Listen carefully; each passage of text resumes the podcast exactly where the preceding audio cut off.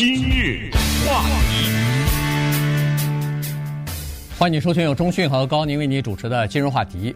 这个今天呢有一条大的新闻啊，就是俄罗斯的著名的反对派领袖啊，呃，他是在俄罗斯之内，大概是国际社会呃最能够听到声音的这么一位普京的啊公开的批评者呢，纳瓦尼在监狱里边突然死去了。啊，这件事情，呃，就变成一个挺大的新闻。原因就是前几天的时候，呃，还好好的啊，在社群媒体当中还曾经露过面。呃，但是今天呢，据这个俄罗斯的监狱管理部门呃透露出来的消息，第一是宣布他的死因，呃，他的这个死讯啊。第二呢，就是说，说是他是在散步的时候突然倒地不起，然后马上呃，这个医生来了以后进行抢救，但是因抢救无效。就这么死了。他今年只有四十七岁啊。当然，以前在二零二零年的时候曾经死里逃生过一次。待会儿我们可以稍微的讲一下啊，因为中毒的原因啊，因为被下了毒了。那么死里逃生，那这次呢还是没有逃过。这个死在西方将会引发巨大的反响，因为今天这个消息是刚刚出来，很多人还没醒过梦来。但是啊，从美国到欧洲将会。追究 Putin 的责任，纳瓦尼是怎么死的？我们不知道，但是我可能要告诉大家，我们可能永远不知道了。即使他真的是自然的死亡，这个账也就被记在 Putin 的身上了。原因是这样的：普京这个人，他是前苏联 KGB 出来的这么一个人物。KGB 是专门进行暗杀呀、破坏呀等等，在这方面是很有名的。即使在 Vladimir Putin 做了总统之后，他有没有在英国对跟他意见不同的人下手呢？有没有用毒药啊？对不对？在公园里面椅子上，他有没有用过毒药啊？他有没有用过毒针呢？他有没有用过直接的行刺的方法？做掉一些他不喜欢的人呢？还记得一个叫 Prigozhin 的人吗？还记得什么叫瓦格纳军团吗？咱们是不是将永远不知道 Prigozhin 那架飞机是怎么坠毁的？是不是？嗯。咱们现在就算他是真的坠毁了，就是世界上就是这么巧，反正你只要是不喜欢我 Putin，你就会各种各样的原因死亡。这些。行刺这些做法，哪一个是 Putin 他认的呀？咱们说难听点儿，至少是什么伊斯兰国呀、什么哈马斯啊什么的，或者其他的什么海兹布拉什么，他们做一些恐怖行动，他还认呢，对不对？至少他还说，哎，这就是我做的，因为我恨你们。这 Putin 他认过哪一个呀？再看那个，记不记得韩国的，是不是在天安舰呐被炸了这事儿？对。这被鱼雷给炸了，然后就问：那这个北韩没有？我没炸。哦，就是南韩自己发了个鱼雷，把自己的军舰炸了。啊，是中国炸的，是日本炸的呀。这种事情就是看到纳瓦尼的死，就产生这一系列的这样的一种联想。这就是什么？这就是强盗啊！他有这种恶劣的记录了以后，那么即使纳瓦尼的死真的是自然死亡。也算在你的身上，因为你有一个撒谎的记录，你有一个恶劣的之前的这种前科。那么你刚才说到的二零二零年的那个投毒，这个对他的身体没有伤害吗？啊，对不对？二零二零年八月二十二号，八月二十号，作为反对派的纳瓦尼坐飞机从俄罗斯的 Tomsk 飞往莫斯科，在这个飞机上。被人投了毒，投的是什么毒呢？投的毒叫做诺维乔克。诺维乔克是一九七零年到一九八零年间，那时候还是前苏联呢，研究的一个秘密的神经毒药。这种毒药摧毁你的神经，他就中了这个毒。这个毒谁有啊？嗯，对。老百姓有吗？我想拿点到哪拿去啊？中了这个毒以后，两天昏迷，整个的不省人事，送到了德国，在德国把他给救回来了。但你知道救回来之后发生了什么事儿？他坐着飞机就回去了。嗯，这就是一个不得了的人。从这个意义上讲，没错，没错。他其实自己作为批评普京的这样的一个主要的反对派呢，实际上 在国内他也知道他有被暗杀的危险。他但是呢，他接受采访的时候曾经说过，他说：“我尽量不去想这件事情，原因是一想或者想的多了以后，他就。”觉得自己就会变得软弱啊，自己就会变得无力，呃，所以他基本上不想。其实除了他之外，他身边的那些朋友、他的亲人、他的这个亲戚朋友，基本上都会受到他的牵连。有一些人呃被莫名其妙判罪了，有的人就只好呃跑到海外流流亡到海外去了哈。所以呃，否则的话，他们待在这个呃，就是待在俄国俄罗斯，可能也会受到就是莫名其妙的盘查呀。呃，审问啊，甚至被拘捕啊，呃，被这个判刑啊，等等。那么，其实那个二零二零年八月份的那件事情，我还记得呢。当时我们今日话题也曾经讲过，讲啊、讲过对对对，在飞机上怎么突然发现他的这个情况？后来他醒了以后，说是在飞机之前，就是在他住的旅馆里边的那个衣柜里头。下了毒啊！这个我都不知道，他这个衣，他这个衣柜里头的，就是你呼吸进去了，对，就是要么就是呼吸，要么就是神经嘛，啊，对，要么就是通过皮肤呃进去的，反正就是这个时候他进去以后，据说是他被送到德国的医院，呃，著名的医院里边去，结果医院里边的医生惊慌失措，说是我查我们查不出来他中的是什么毒，于是向德国的军方。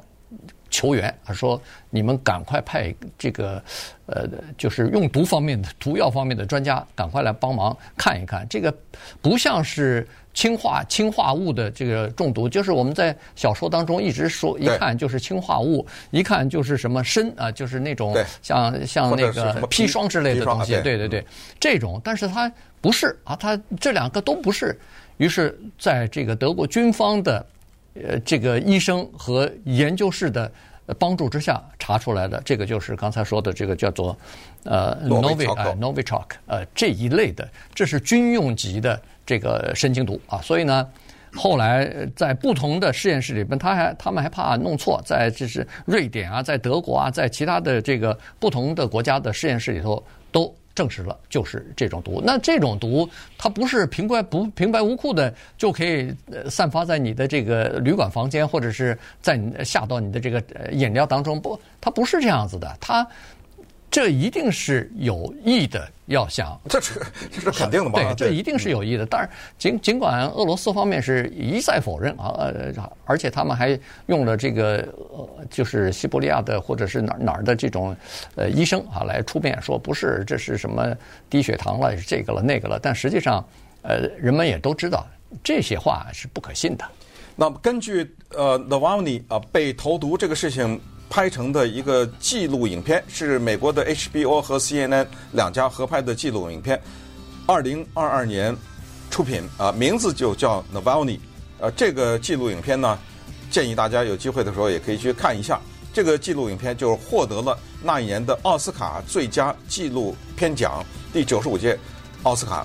那 Navalny 这个人能够被这么强大的一个政府去追杀。或者想尽各种办法把他判刑啊，这说明什么呢？这说明这个政府怕他，对吧？就非得做掉他不可，因为留着呀祸害。那他到底干了什么事情，让一个这么强大的政府怕这么一个人呢？那等会儿咱们再稍微回顾一下，Navalny 这个人，他为什么让 Putin 吓得吓成这个样子？也顺便再说一下，啊，美国的主持人 Tucker Carlson 跑到。克里米林宫去访问普京，问说那北溪二号是不是你炸的，嗯、对不对？对。你在问他这个问题的时候，你期待他是他回他是啊，嗯、啊，对不对？呃，所以就是说，面对一个这样的，只我只能说是一个强盗一样的人物，一个顺我者昌，逆我者亡的这样一个人物，反而我们是需要一个更强大的 Navalny。今日话题。欢迎继续收听由中讯和高宁为你主持的今日话题啊。今天跟大家讲的呢是俄罗斯呃最著名的这个普京的批评者哈，同时也是比较主要的一个反对派的领袖纳瓦尼呢呃在狱中呢被就是等于死亡了啊。这件事情呃死因不明啊，现在还是在。俄罗斯方面是在调查之中，调查什么呀？对他们 开玩笑，呃，就是走一个程序。啊，这个就是反正说是调查，那么过一段时间会公布出来一个，呃，就是一个理由吧。啊，这个我可以派人到德国去，嗯，在你的衣柜里放这个毒药。现在你在我手里捏着，对，哪天吃饭的时候我放点什么？我这我们这都是猜测，我就是说。你在我手里捏着，对对不对？我随时就可以做掉你。所以，所以你看，二零二零年，刚刚才咱们说了，他中毒以后，就是那时候就差点死了。就基本上，如果没有及时的救援的话，没有很好的医疗条件的话，一般的人就撑不住了，就死了。结果他还是被救回来了，待了几个月啊，在呃德国待了几个月，恢复恢复完了以后，二零二一年一月十七号。他明知道回到俄罗斯可能还是会受到，比如说监禁啊、呃监控啊、呃这些，但是他依然还是坐飞机回到这个莫斯科，回到俄罗斯啊，因为他认为说他反对普京的阵地是在俄罗斯啊，不是在海外。于是他回去的时候，一下飞机马上又被逮捕了，呃，逮捕以后就没出来过，因为这个后来就是在。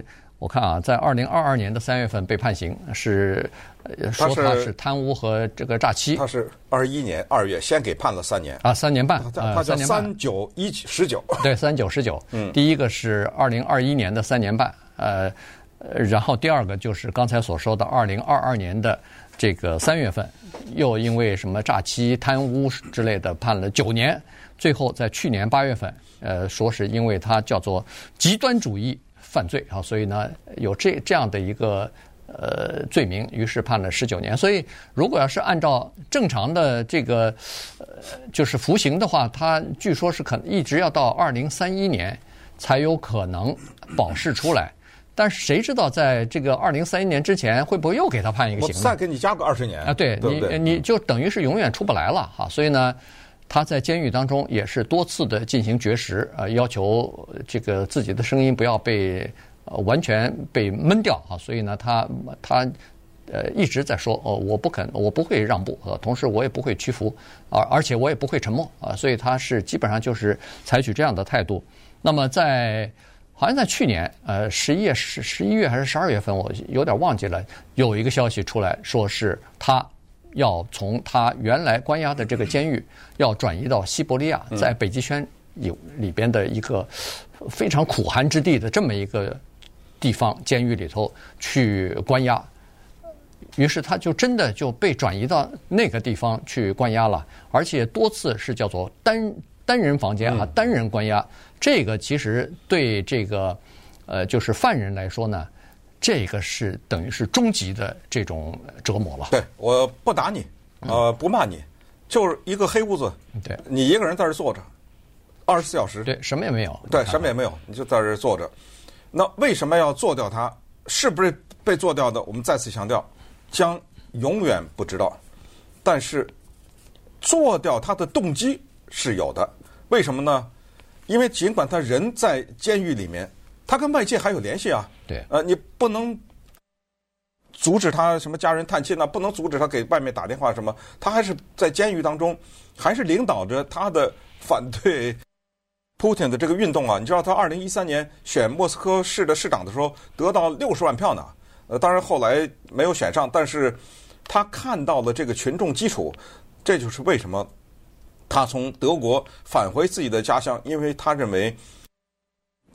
他的群众基础在那个地方，他是这么一个理解，对于俄罗斯的政权，就是普京这个人呢是一个极权主义者，他同时呢也是一个在权位上面要一直做下去的这么一个人，不管是做总理还是做总统，可是你知道这个里面有这么一个问题，就是在这种政治体制不透明的国家当中。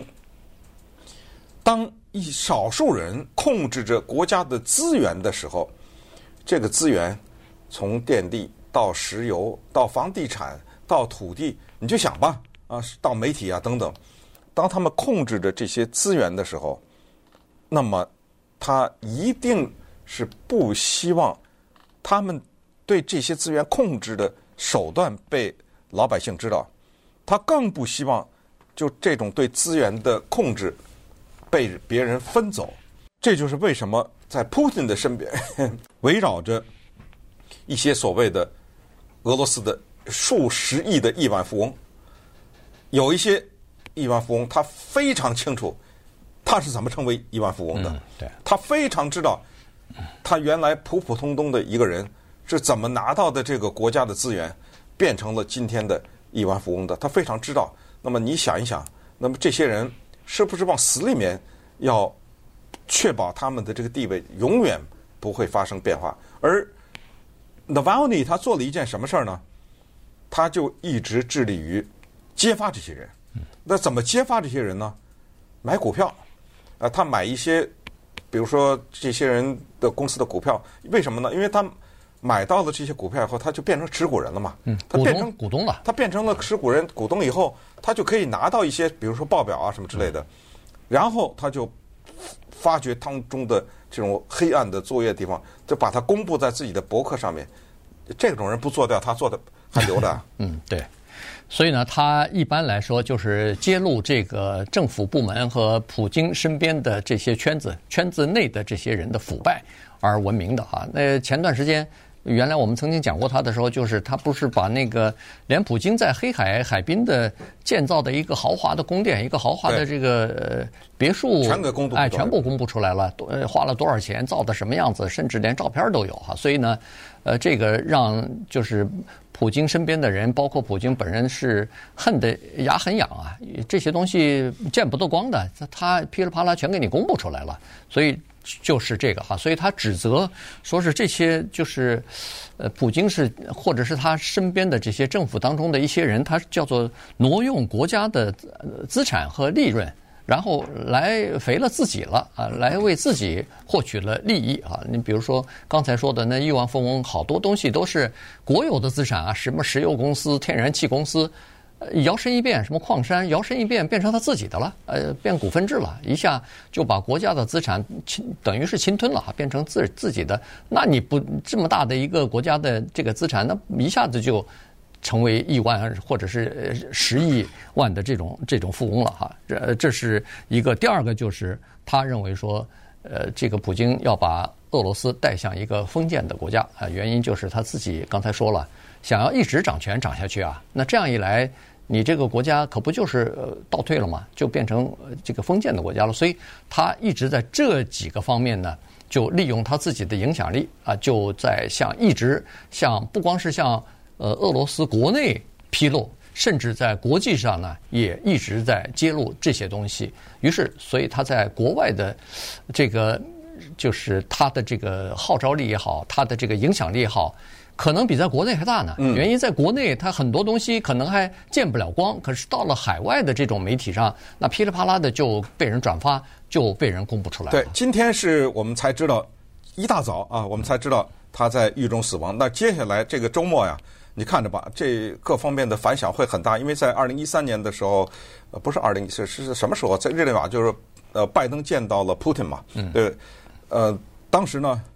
啊，不是二零一三，二零一三那个时候，那个拜登还不是总统呢。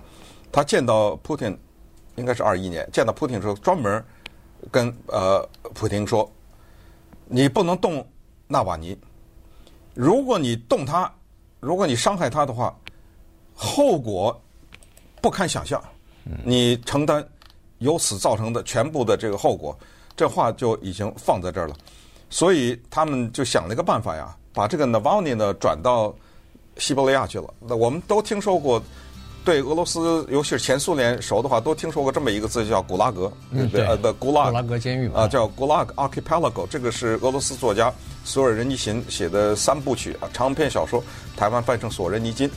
呃，在俄罗斯的这个土地上，没有一个岛，没有一个群岛叫古拉格群岛。呃，古拉格也不是一个地方的名字。